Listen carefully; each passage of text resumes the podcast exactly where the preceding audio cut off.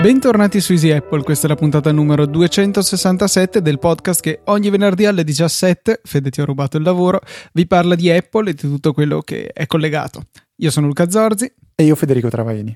Luca, ti dico già che la mia traccia sarà leggermente sfasata perché non ho fatto caso al fatto che stai facendo il conto alla rovescia, perché ho fatto partire un video su YouTube e sentivo Luca che faceva 3, 2 e dicevo ma che cacchio sta dicendo Luca? Poi mi sono reso conto che dovevo far partire la registrazione, quindi ti avviso già di un piccolo difetto che ci sarà. Professional podcasters, qualcuno coglierà il riferimento, qualcuno no, ma in realtà non è importante ai fini di questa puntata, per cui direi che possiamo anche proseguire. E niente, Fede, non so se sei stato tu ad aggiungerlo alla nostra scaletta, ma effettivamente... Cosa stai facendo finta di non sapere se l'ho aggiunto io? No, io non sono sicuro, era una delle cose che volevo aggiungere e può essere che io sia arrivato e l'avevi già messo tu. Aspetta che ti faccio vedere una cosa. Ok, guarda ora meglio. Sì, vabbè, te lo sei autoassegnato. Ora vedi che l'ho messo io. Ecco, guarda adesso, no, l'ho messo io comunque. Cos'è quella roba? L'ho riassegnato a me stesso. No, comunque l'ho messo io, tranquillo. Un argomento, appunto, un follow-up che volevamo fare riguardo ad iOS 10 e in particolare alla possibilità di cancellare le applicazioni native è una cosa che è emersa durante The Talk Show con Craig Federighi e Phil Schiller, che riguarda a cosa succede veramente quando le applicazioni vengono cancellate. Fede, se vuoi dare tu qualche dettaglio.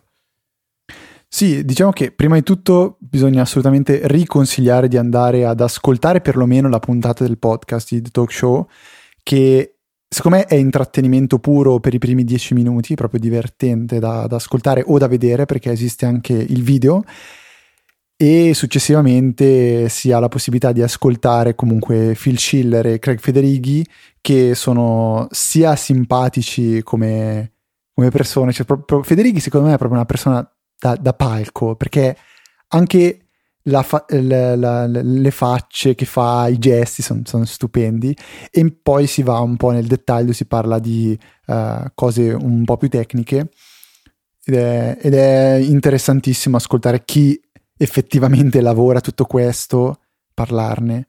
Cioè io pensavo a Federighi di che cosa ha sott'occhio, perché deve aver sott'occhio tvOS, watchOS, macOS, iOS, le funzioni nuove di iPad, di iPhone, e non è che sa le cose a grandi linee, no, perché si è messo a parlare anche del nuovo file system di macOS, quindi veramente una persona impressionante. Ma lui è proprio un tecnico, cioè è particolarmente bravo a comunicare, ma lui come lavoro all'interno dell'azienda è proprio una persona che ha a che fare con tutta la parte tecnica. Infatti spesso dice questa cosa è un po' nerdosa quando va a parlare di alcuni argomenti durante la puntata di The Talk Show, però appunto al contempo riesce a essere bravissimo a gestire il palco e risulta simpaticissimo secondo me.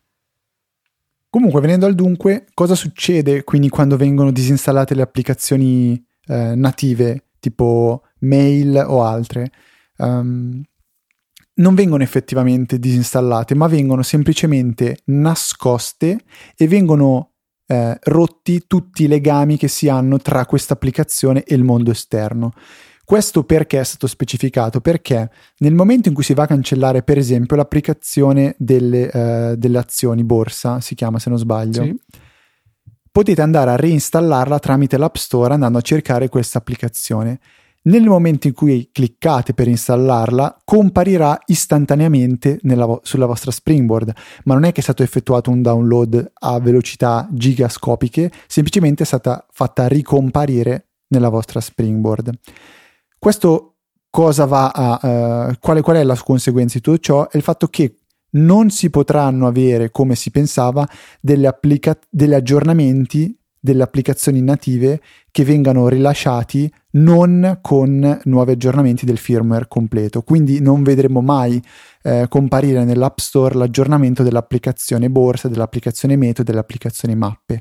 Quindi questa è soltanto una precisazione che è stata fatta da Federighi e che comunque ci ha tenuto anche a specificare che tutto il pacchetto di applicazioni native di Apple occupa solamente 150 mega sui nostri iPhone e quindi tutto sommato non è che si abbia bisogno di liberare dello spazio effettivamente. Un'altra cosa che ha detto è stato un ulteriore dettaglio tecnico per l'appunto riguardo a questa cosa della cancellazione delle app, che in realtà uno degli altri motivi per cui non viene fatto, al di là del fatto che il guadagno in termini di spazio sarebbe molto ridotto, è che in realtà tutte le applicazioni standard sono in un unico blob binario che viene firmato insieme a tutto il sistema operativo, in tutto iOS. Quindi se queste venissero cancellate, il risultato sarebbe che verrebbero ad non essere più valide le firme e quindi non sarebbe consentito l'avvio del telefono, che potrebbe essere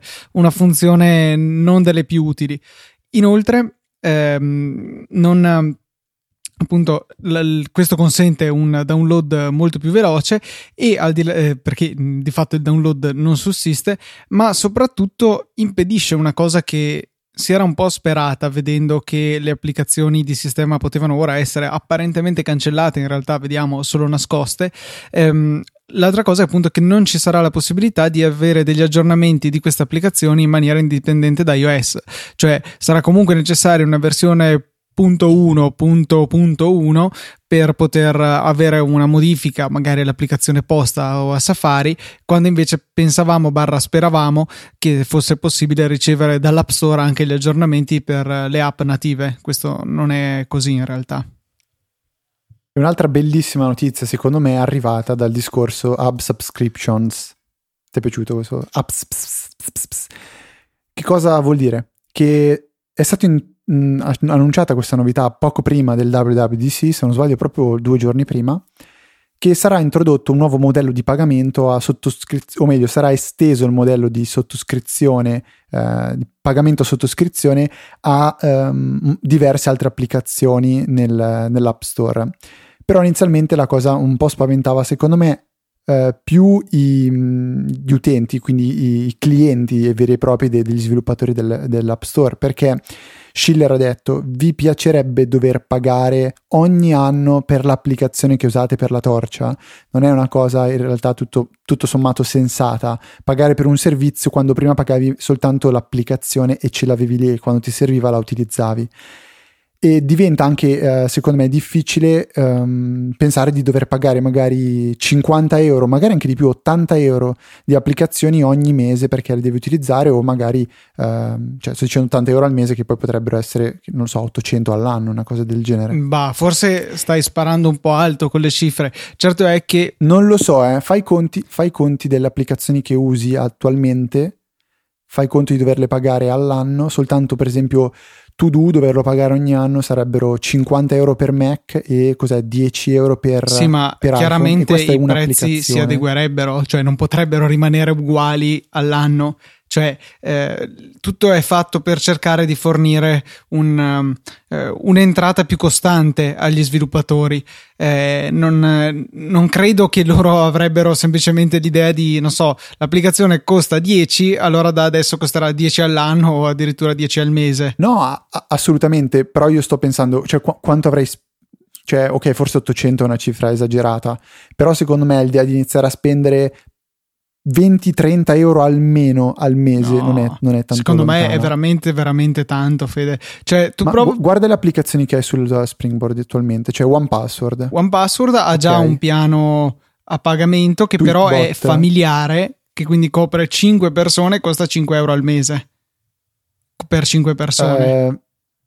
Sì, ok, dipende da che cosa usi, però io non lo so, cioè tra Mac e iPhone e iPad secondo me non è una cifra così tanto lontana, anche perché secondo me molte applicazioni che attualmente sono gratuite potrebbero iniziare a diventare 1 euro all'anno, qualcosa del genere. Però cioè, insomma, io non ho 800 app sul mio telefono comunque. No, ho detto 200 euro no, però tra i 20 e 30 euro al mese, io non so perché, ma dovrei provare a fare magari proprio 2 conti alla mano, posso farli magari finita la puntata, ne parliamo la prossima, una stima di quello che si potrebbe arrivare a spendere se tutto dovesse diventare a diciamo pagamento sotto forma di abbonamento. Ecco, questo potrebbe essere interessante. Magari prendiamo solamente la nostra prima pagina della Springboard, vediamo un po' quali applicazioni abbiamo lì e la settimana prossima insomma discutiamo su cosa potrebbe avere o meno senso che diventi una sorta di abbonamento. Potrebbe essere sì una discussione interessante, magari segniamocela e provvediamo durante la prossima puntata.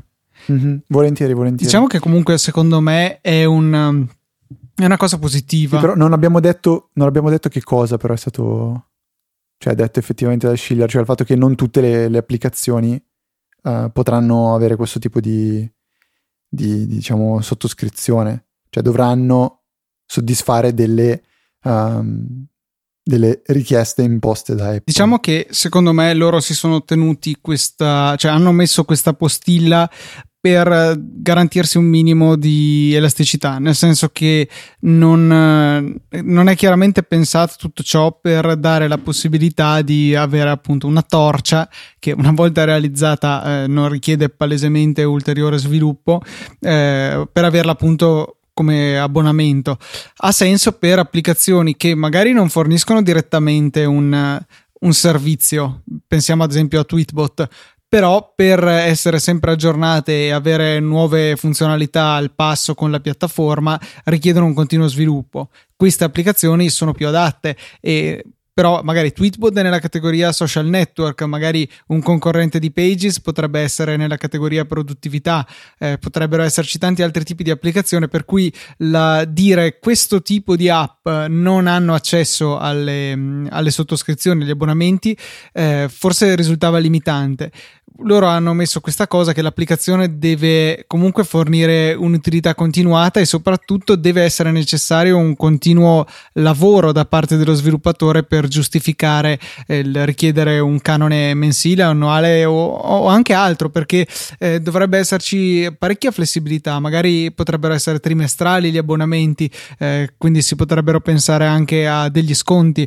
Sicuramente ci sarà l'esplorazione di nuovi modelli di pricing, come si dice, di business, non è esattamente quello che volevo dire. Insomma, le applicazioni le proveranno un po' tutte e andranno a vedere cosa effettivamente ritorna, andando un po' a trovare l'equilibrio tra quello che l'utente è disposto a pagare e chiaramente la tendenza dello sviluppatore, che sarebbe di cercare di intascare più soldi possibili, come è giusto che sia, insomma. Non lo so, sono molto curioso perché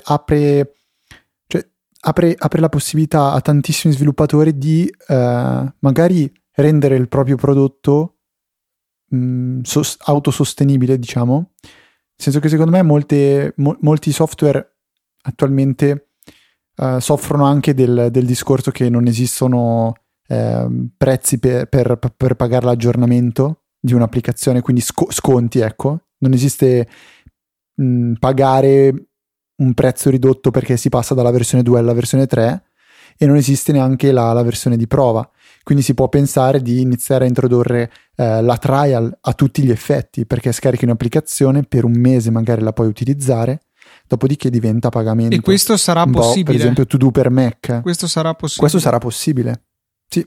Quindi sono molto curioso di vedere come si evolverà il tutto. Stavo guardando la mia Springboard perché tutto sommato non so se ce la faccio ad aspettare fino alla prossima puntata per fare questo ragionamento, e come applicazioni che vedo a pagamento ci sono Fantastical, Tweetbot, Reader, iTeleport, Prompt, Workflow, MoneyWiz, To Do e Spotify. Vabbè, Spotify è a parte perché non rientra secondo me One Password non l'hai detto? Non ce l'ho nella home screen.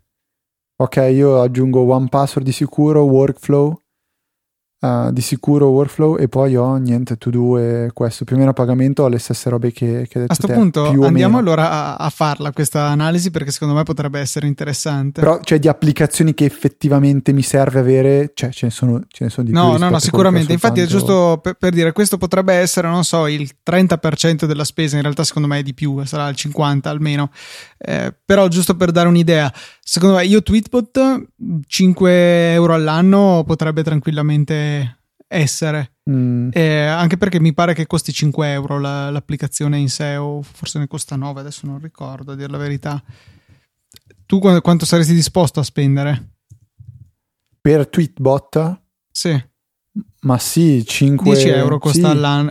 Costa 10 euro, quindi 5 euro all'anno mi sembra ragionevole. Sì, assolutamente. E assolutamente. Quindi teniamo il conto 5. Poi avevamo detto Reader, altri 5 euro all'anno. Mi sembrano tantini per Reader, ti dirò. No, io sinceramente ne spenderei un paio. Va bene, allora facciamo 3, giusto per essere un po' più generosi. Guarda, sto facendo un Excel. Quindi... esagerato. Ai Teleport io ne spenderei altri 5 all'anno tranquillamente, perché lo uso parecchio. Altri 5 per Prompt. MoneyWiz andiamo sempre di 5.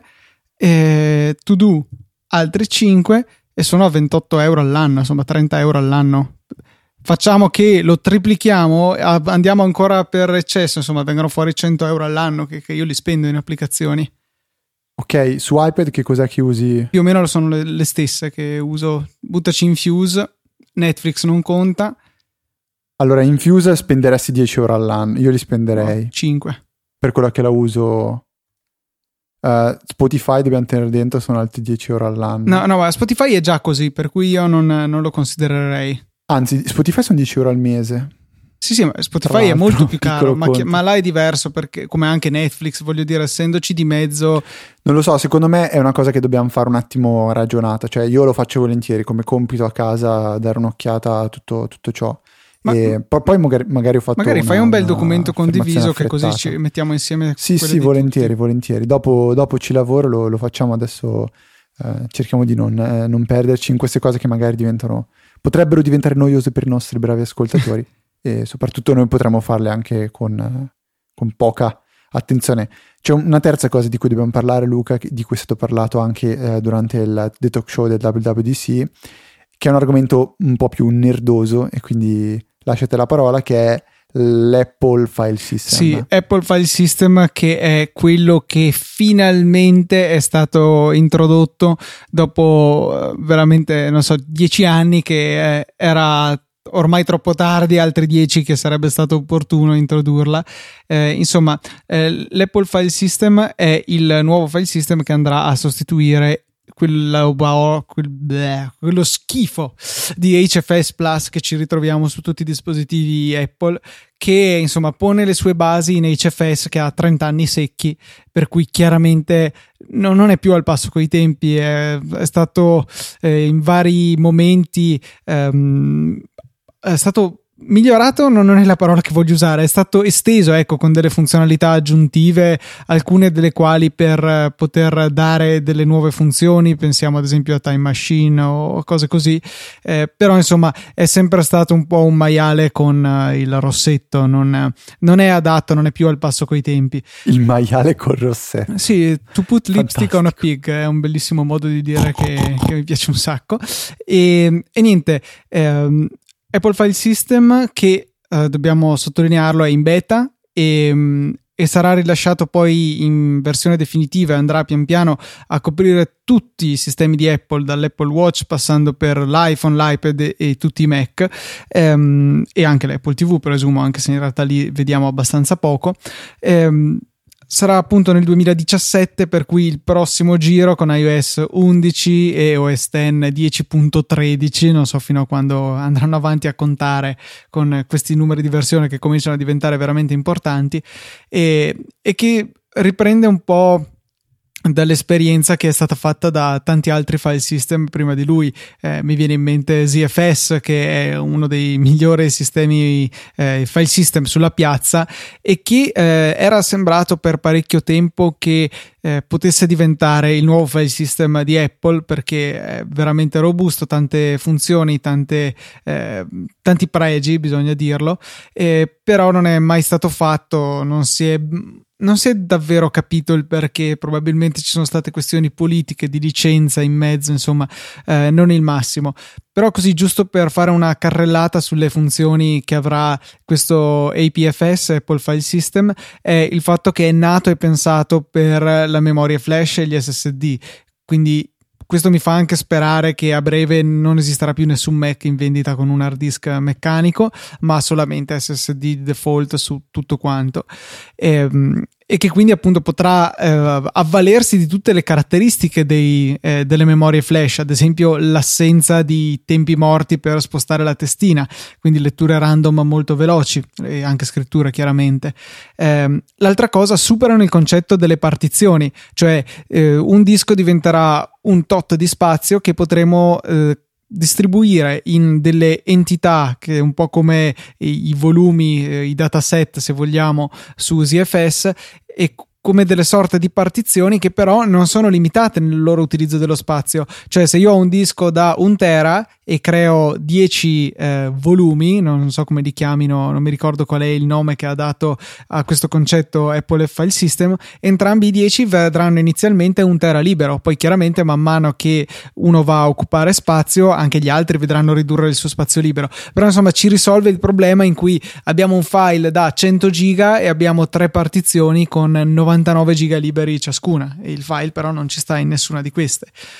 È interessante la possibilità di clonare file e cartelle, quindi se io faccio un copia e incolla dello stesso file la cosa è completamente istantanea, cioè viene semplicemente posto un riferimento verso i dati che già sono stati memorizzati per quel file, e poi vado a modificarne uno, vengono salvate solamente le differenze e diciamo i blocchi, le parti di file che ancora sono in comune occuperanno una sola volta lo spazio su disco. Gli snapshot, che sono un'altra funzione che sarà utilissima in particolare per rendere Time Machine più veloce, cioè fare delle foto allo stato del nostro disco in un dato momento, ad esempio prima di un'operazione potenzialmente pericolosa come potrebbe essere l'aggiornamento di sistema, e quindi salvare questa foto indelebile con tutti i file così come sono. Poi vado a fare le mie modifiche, anche qui interverranno quegli stessi meccanismi per cui solo le modifiche andranno a occupare spazio e quello che non è stato toccato invece resterà lì dov'è. Qualora le modifiche creino problemi, io semplicemente faccio un bel rollback, torno a quello stato del file system e mi risolvo un sacco di problemi. Poi questo, avendo più snapshot, mi fa in automatico la versione, le varie versioni intermedie dei file. Potrò montare questi snapshot come se fossero una copia in sola lettura del mio file system. Veramente bello. E più tante altre funzionalità più difficili da spiegare. Il file system è chiaramente in beta, non permettono di fare il boot da esso, non permettono di fare Time Machine, cioè non c'è nemmeno in utility disco, solamente da dischi util, da terminale, cioè vuole essere chiaramente una funzionalità solo per test, però ci mostra insomma dove vuole andare a parare Apple. Unico grande assente che in realtà sono due le grosse assenze, una che hanno già più o meno detto che arriverà, e cioè la compressione automatica, cioè se io salvo un gigantesco file di testo in automatico verrà compresso, quasi come se mi zippasse tutto quanto, dato che usando magari sistemi di compressione come ZFS usa di default LZ4, LZ4, e Apple ha il suo nuovo algoritmo di compressione che è anche open sourceizzato poco fa, che non mi ricordo come si chiama, e è talmente veloce che avremo solo guadagni in termini di prestazioni, perché il processore proprio non gli fa un baffo comprimere gigabyte e gigabyte di dati, e questo dovrebbe arrivare. L'altra cosa che manca è salvare i file con affiancato un checksum del dato stesso, che ci permetta subito di renderci conto se per qualche degrado del disco o di altro per caso i dati si sono corrotti. Questo non ci aiuterebbe necessariamente a recuperarli, però ci darebbe un forte campanello d'allarme, sarebbe molto utile. Il bit rot, che è proprio questa non corretto recupero, diciamo, dei dati che abbiamo memorizzato sul disco, è un problema su HFS Plus in particolare. C'era anche stato un articolo che mostrava che appunto questo file system si era mangiato una decina di file in pochi anni, insomma è un peccato che non vada a implementare questa funzione Apple File System mentre è già presente nella concorrenza. Comunque stiamo a vedere, manca ancora più di un anno all'utilizzo effettivo di questo nuovo file system. Continuo a dire sistema operativo, non so perché, però veramente sono contentissimo che sia arrivato questo momento. Piccola nota, per chi di voi ascolta ATP, è il podcast di Marco Arment, John Siracusa e Casey Liss, ogni volta che John menziona il file system, che è stato uno dei suoi pallini per anni, facevano suonare tipo un effetto sonoro di un campanello, e quando durante la State of the Union di Apple hanno parlato di Apple File System si è sentito un campanello in sala. Non so se sono stati quelli di Apple direttamente o un genio nel pubblico, fatto sta che nel video che trovate della State of the Union 2016 sul sito di Apple si sente proprio il ding, e è stato stupendo. Io dirò sì, ecco, basta. No, perché mi riascolterò anche questa parte di puntata, perché beh, è stato interessante, ho fatto una bella panoramica, ma effettivamente noi utenti, quindi secondo te saremo più contenti? Sì, secondo me potrà garantire migliori prestazioni sicuramente su Time Machine, migliore affidabilità e miglior anche reattività, perché una cosa che dicevano nel video della WWDC, che adesso ti mando in modo che tu possa metterlo nella puntata, nelle note della puntata, di cui appunto introducevano Apple File System, la sessione dedicata a questo, dicevano che quando tu crei un file system hai da trovare un compromesso tra prestazioni assolute, cioè megabyte al secondo in lettura o scrittura sequenziali, e reattività del sistema, e loro hanno puntato l'accento sulla reattività, che in effetti non è sbagliato, nell'utilizzo di tutti i giorni ce ne accorgiamo un sacco quando abbiamo un SSD, quasi più per la sua reattività rispetto alla sua capacità di leggere i dati molto in fretta, per cui tante piccole cose che Apple ha studiato specificamente per i suoi usi e che secondo me renderanno Apple File System una scelta vincente negli anni a venire. Peraltro una cosa interessante è che hanno detto che consentiranno l'aggiornamento, poi quando sarà definitivo Apple File System, da HFS Plus a Apple File System in loco, quindi senza necessità di cancellare tutti i dati, riformattare e ributtare tutto sopra. Una cosa un po', non dico pericolosa, perché la faranno in un modo abbastanza intelligente, sfruttando lo spazio libero, per cui se salta la corrente è come se non avessero fatto niente, però insomma sarà molto comodo, e quindi io credo. Ma sarà lungo anche, quindi, come aggiornamento, dici? Sarà un aggiornamento eterno? Dipende, perché cioè, i dati sul disco non verranno spostati, però tutto l'elenco di tutti i file verrà riscritto nel modo in cui lo scrive Apple File System, per cui diciamo, secondo me con un SSD normale, nel peggiore dei casi secondo me ci potrebbe mettere mezz'ora, sto sparando. Con un hard disk chiaramente i tempi si dilaterebbero, soprattutto se ha molti file, però insomma è sempre meglio che dover avere un altro disco capiente almeno quanti dati avete, insomma, di appoggio, dove spostare tutto e poi ritirare sul vostro disco una volta convertito. Ok, invece abbiamo un follow up, anche se siamo ormai praticamente a più di metà puntata, riguardo la scorsa puntata, dove avevamo fatto un sondaggio per chiedere chi di voi utilizza tastiere di terze parti su iOS. Io avevo ipotizzato un 5% di sì contro il 95% di no, in realtà abbiamo un 82% di no contro soltanto un 18% di sì. Che è molto di più anch'io di quanto mi aspettassi anch'io. Sarei curioso di sapere che tastiere vengono utilizzate, perché o sono tastiere veramente particolari, tipo quelle che fanno mettere emoji strane o GIF, oppure magari tastiere con funzionalità specifiche tipo text expander, ma non faccio fatica a pensare che qualcuno possa utilizzare per esempio FlexKey, non mi ricordo, o SwiftKey, FlexKey o SwiftKey costantemente, perché l'esperienza cioè un conto è quando tu hai bisogno di andare a cercare quella tastiera, la tastiera con le GIF, la tastiera con i gattini, la tastiera con qualcosa di particolare che proprio vuoi andare a trovare. Farei molta fatica invece a usare una tastiera che per me è quella che uso normalmente per scrivere, perché quando non ho la possibilità di utilizzarla a me darebbe un fastidio tremendo. Quindi niente, non possiamo andare oltre questo sondaggio, non possiamo andare oltre le informazioni che ci vengono date da questo sondaggio, però io azzarderei a dire che sia così. Se qualcuno magari utilizza una tastiera costantemente, quindi una SwiftKey, Flex, o quella di Google che però non c'è ancora in Italia, quella di Microsoft che non c'è neanche lei in Italia, magari se volete spiegarci il perché o come riuscite ad adattarvi, o semplicemente ve ne fregate di quando non ce l'avete, potete come sempre scriverci una mail e raccontarcelo. E a proposito di mandarci un'email, dobbiamo sia io sia Luca rispiegarvi una funzione fondamentale che avete a disposizione sempre tramite Google per cercare una determinata parola chiave o più parole chiave all'interno di un sito internet. In particolare io e Luca ci riferiamo a quando voi ci scrivete chiedendo: ma in che puntata avete parlato di questo? In che puntata avete parlato di quell'altro? Noi non ci ricordiamo a memoria tutti gli argomenti di cui abbiamo parlato nella tal puntata. Utilizziamo uno strumento che è quello che potete utilizzare tranquillamente voi, sia con Easy Podcast sia con qualsiasi altro sito. Sì, quindi questo è un po' un doppio, cioè un doppio argomento, è anche un suggerimento in generale, sì, per l'utilizzo di internet, che viene molto comodo. Assolutamente, io lo utilizzo, non dico tutti i giorni, però mi capita spessissimo.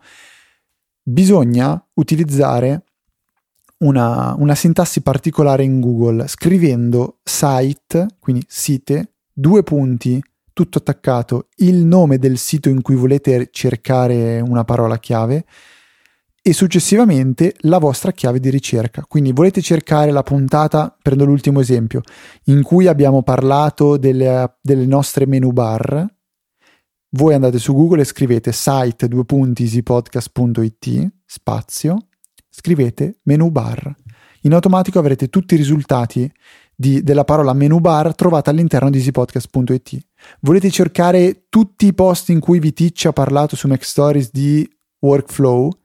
Fate site 2 punti macstories.net spazio workflow e vi verranno restituiti tutti i post, tutte le pagine in cui c'è all'interno la parola chiave workflow su MacStories. È una funzionalità secondo me potentissima di Google, che vi ricordiamo potete utilizzare anche su Easy Podcast. Io utilizzo in realtà anche un'altra cosa, cioè semplicemente scrivere menu bar Easy Apple e me l'ha trovata al terzo risultato.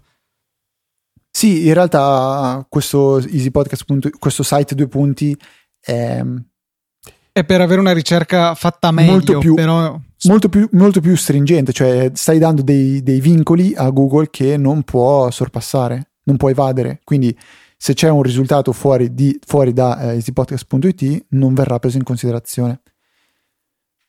Quindi probabilmente se tu fai menu bar Easy Apple potrebbe trovare il post del blog di Pippo in cui dice che nella puntata di Easy Apple numero 257 si parla delle menu bar. Sì, giusto? Sì, esatto. Ok. E proseguiamo con la serie dei tip. Allora, ne ho letto uno di recente di OS X Daily, che ricordo essere uno dei siti più interessanti secondo me da seguire, perché vengono postati dei trucchetti di ogni genere su OS X, scusate, macOS, iOS, un po' di tutto. Questo in particolare è un trucchetto che a me è molto caro, perché sul mio iPhone ho impostato anche le impronte digitali di mio fratello e di Carolina, in modo che magari quando sto guidando e vogliono gestire la musica posso dargli l'iPhone e loro tranquillamente col pollice lo sbloccano. Però facendo magari le cose di fretta mi dimentico di segnare quando si vanno a registrare le impronte digitali quale impronta è associata a mio fratello, quale a Carolina, quale a me, quale al pollice, quale all'indice, eccetera eccetera. Quindi bisognerebbe cancellarle tutte e rimetterle, invece no.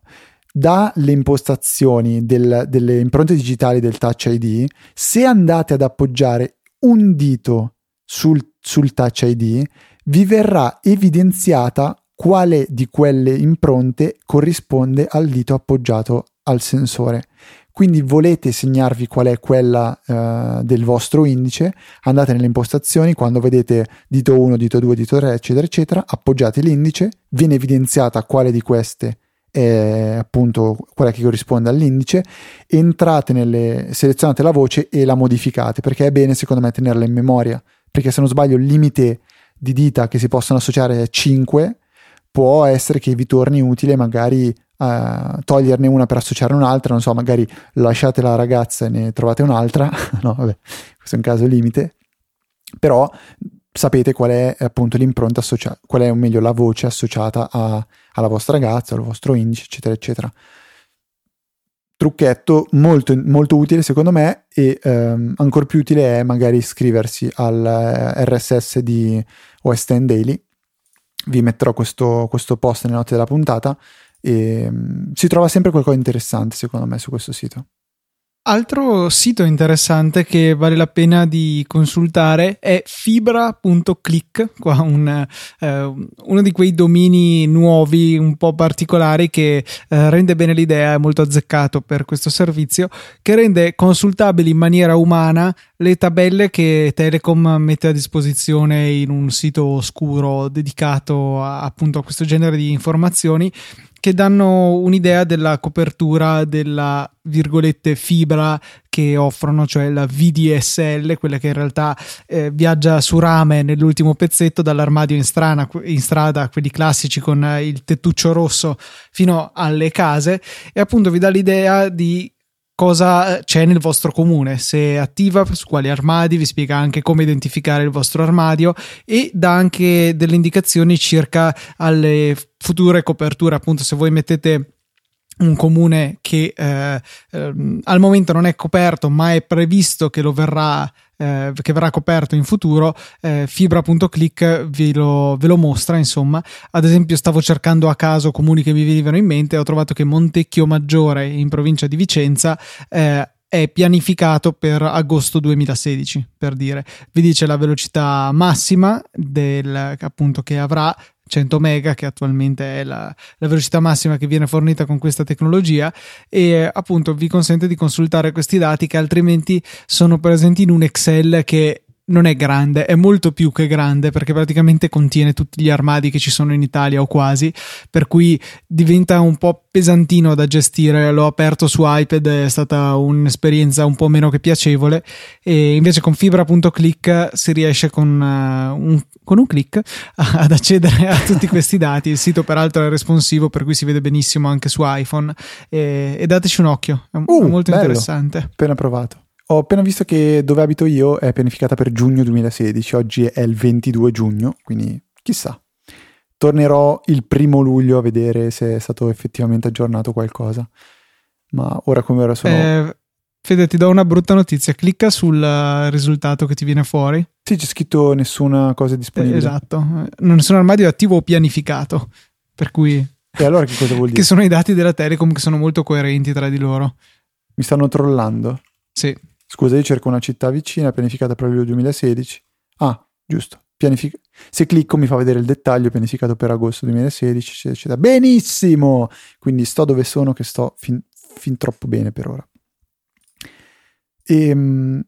Ecco, se ricordate, penso ormai 3-4 mesi fa vi abbiamo parlato di ottimi cavi Lightning per i vostri dispositivi iOS da acquistare su Amazon, che sono quelli di Syncwire, presenti sia in lunghezza da 1 metro o 2 metri, e sia in materiale gommoso, direi, quindi quelli classici come quelli di Apple, oppure in una sorta di fibra di nylon che rende il cavo stesso decisamente più resistente. Ecco, è stato fatto un aggiornamento a questi cavi, è stato modificato il cappuccio del connettore Lightning, che è stato decisamente snellito. Questo perché dava problemi con alcuni dock e alcune cover. Attualmente quelli che trovate su Amazon sono tutti con questo connettore, quindi rimpicciolito, e udite udite, esiste anche la colorazione oro rosa, che io ho qui davanti ai miei occhi. Veramente, vabbè, carino. Forse Carolina l'ha visto, fa: ma è rosa, è da ragazza, perché non lo dai a me? Io giù le mani. E me lo sono tenuto.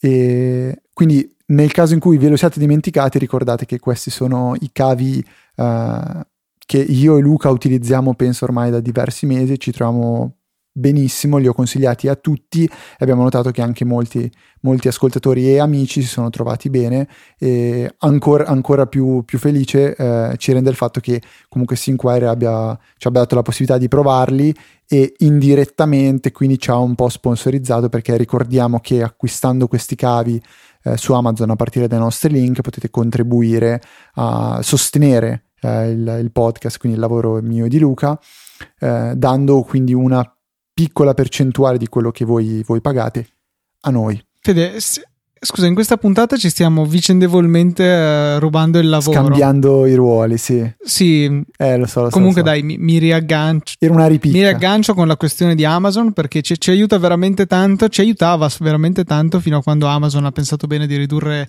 le commissioni, però no, dai, siete ancora molto generosi che vi ricordate di partire da questi link, che a volte insomma non è facile ricordarselo, però appunto cliccate su un prodotto a caso e comprate qualcos'altro, e fin tanto che è stato aggiunto nel carrello, ho provato tutte le proposizioni che sapevo, dopo che avete cliccato il link ci arriverà la percentuale. E a proposito di Amazon, questa settimana c'è stata un'offerta flash che... Hai presente il nervoso che ti viene quando compri un oggetto e 2 giorni dopo, o no dai, nel mio caso sono stati 5 giorni dopo, diventa un'offerta a tempo limitato del giorno, e l'oggetto in questione è quello che ho qui davanti, cioè un adattatore da USB 3 a Ethernet Gigabit della Renchi, sì,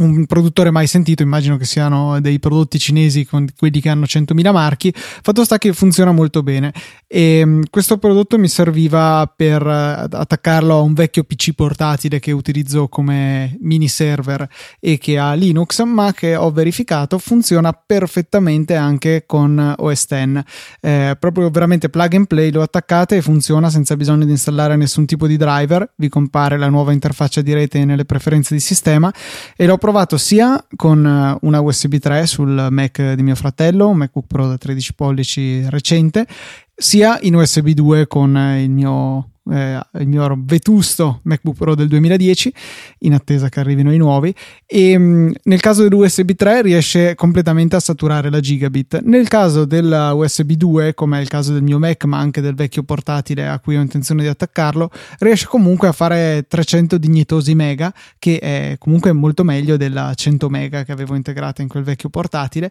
e che appunto mi aiuterà a gestire alcune cose che devo farci, insomma. Tutto ciò per dire che è una soluzione davvero economica rispetto all'adattatore Thunderbolt Ethernet di Apple, perché questo costa a prezzo pieno 13 euro, e c'è stato in offerta a 10, e rispetto a mi pare 29 che costi l'adattatore Thunderbolt di Apple. C'è da dire che tendenzialmente usiamo di più le USB rispetto alle Thunderbolt, per cui potrebbe valere la pena di spendere qualche soldo in più già solo per non occuparsi una USB sul Mac, specialmente se lo si utilizza in maniera continuativa. Però qualora l'utilizzo sia sporadico, direi che è un ottimo investimento, insomma costa meno della metà della proposta di Apple, e le velocità raggiunte poi alla fine sono le stesse. Per chi fosse interessato ai dettagli tecnici, il chipset che c'è dentro è un Realtek, non mi ricordo qualcosa, purtroppo non è Intel, però per questa cifra probabilmente non si poteva neanche pretenderlo. Ma a chi serve l'Ethernet, Luca? A tutti. Se io potessi togliere la Lightning dal mio iPhone e avere l'Ethernet anche per la ricarica, magari con una bella Power over Ethernet, mi darebbe un sacco di soddisfazione, anche se avrei un telefono che non riuscirei a mettere in tasca. Se avessi. Cosa? Non lo so. Ah, a caso. No, non so, cioè in realtà mi stanno toccando la sindrome in ufficio che storpiano sempre i congiuntivi condizionali apposta. Ah, ok. E si inventano parole strambe, quindi a volte mi viene in automatico di correggere cose giuste apposta per questa brutta tendenza che c'è.